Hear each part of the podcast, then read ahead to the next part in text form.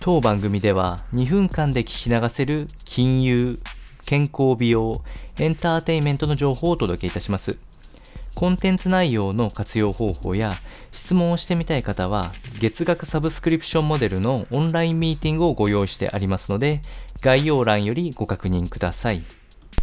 本日はエンターテインユーより書籍東大卒プロゲーマーを紹介していきたいと思います。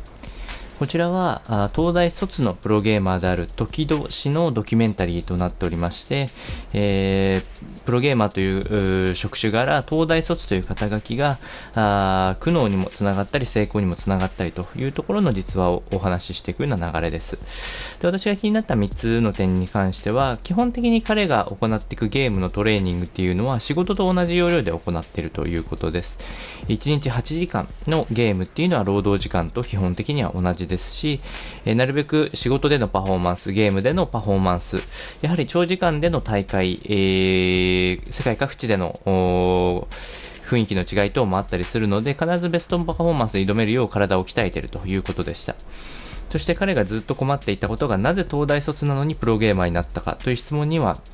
え最後まで答えられなかったというコメントがあります。えー、ただし、彼の両親も一切、えー、反対することなく、そのプロゲーマーの道を後押ししてくれたこと、えー、その東大の在籍中に、え研究職であった彼のその考え方とかが、今のプロゲームのその世界一になったことに役立っているということはコメントとしてありました。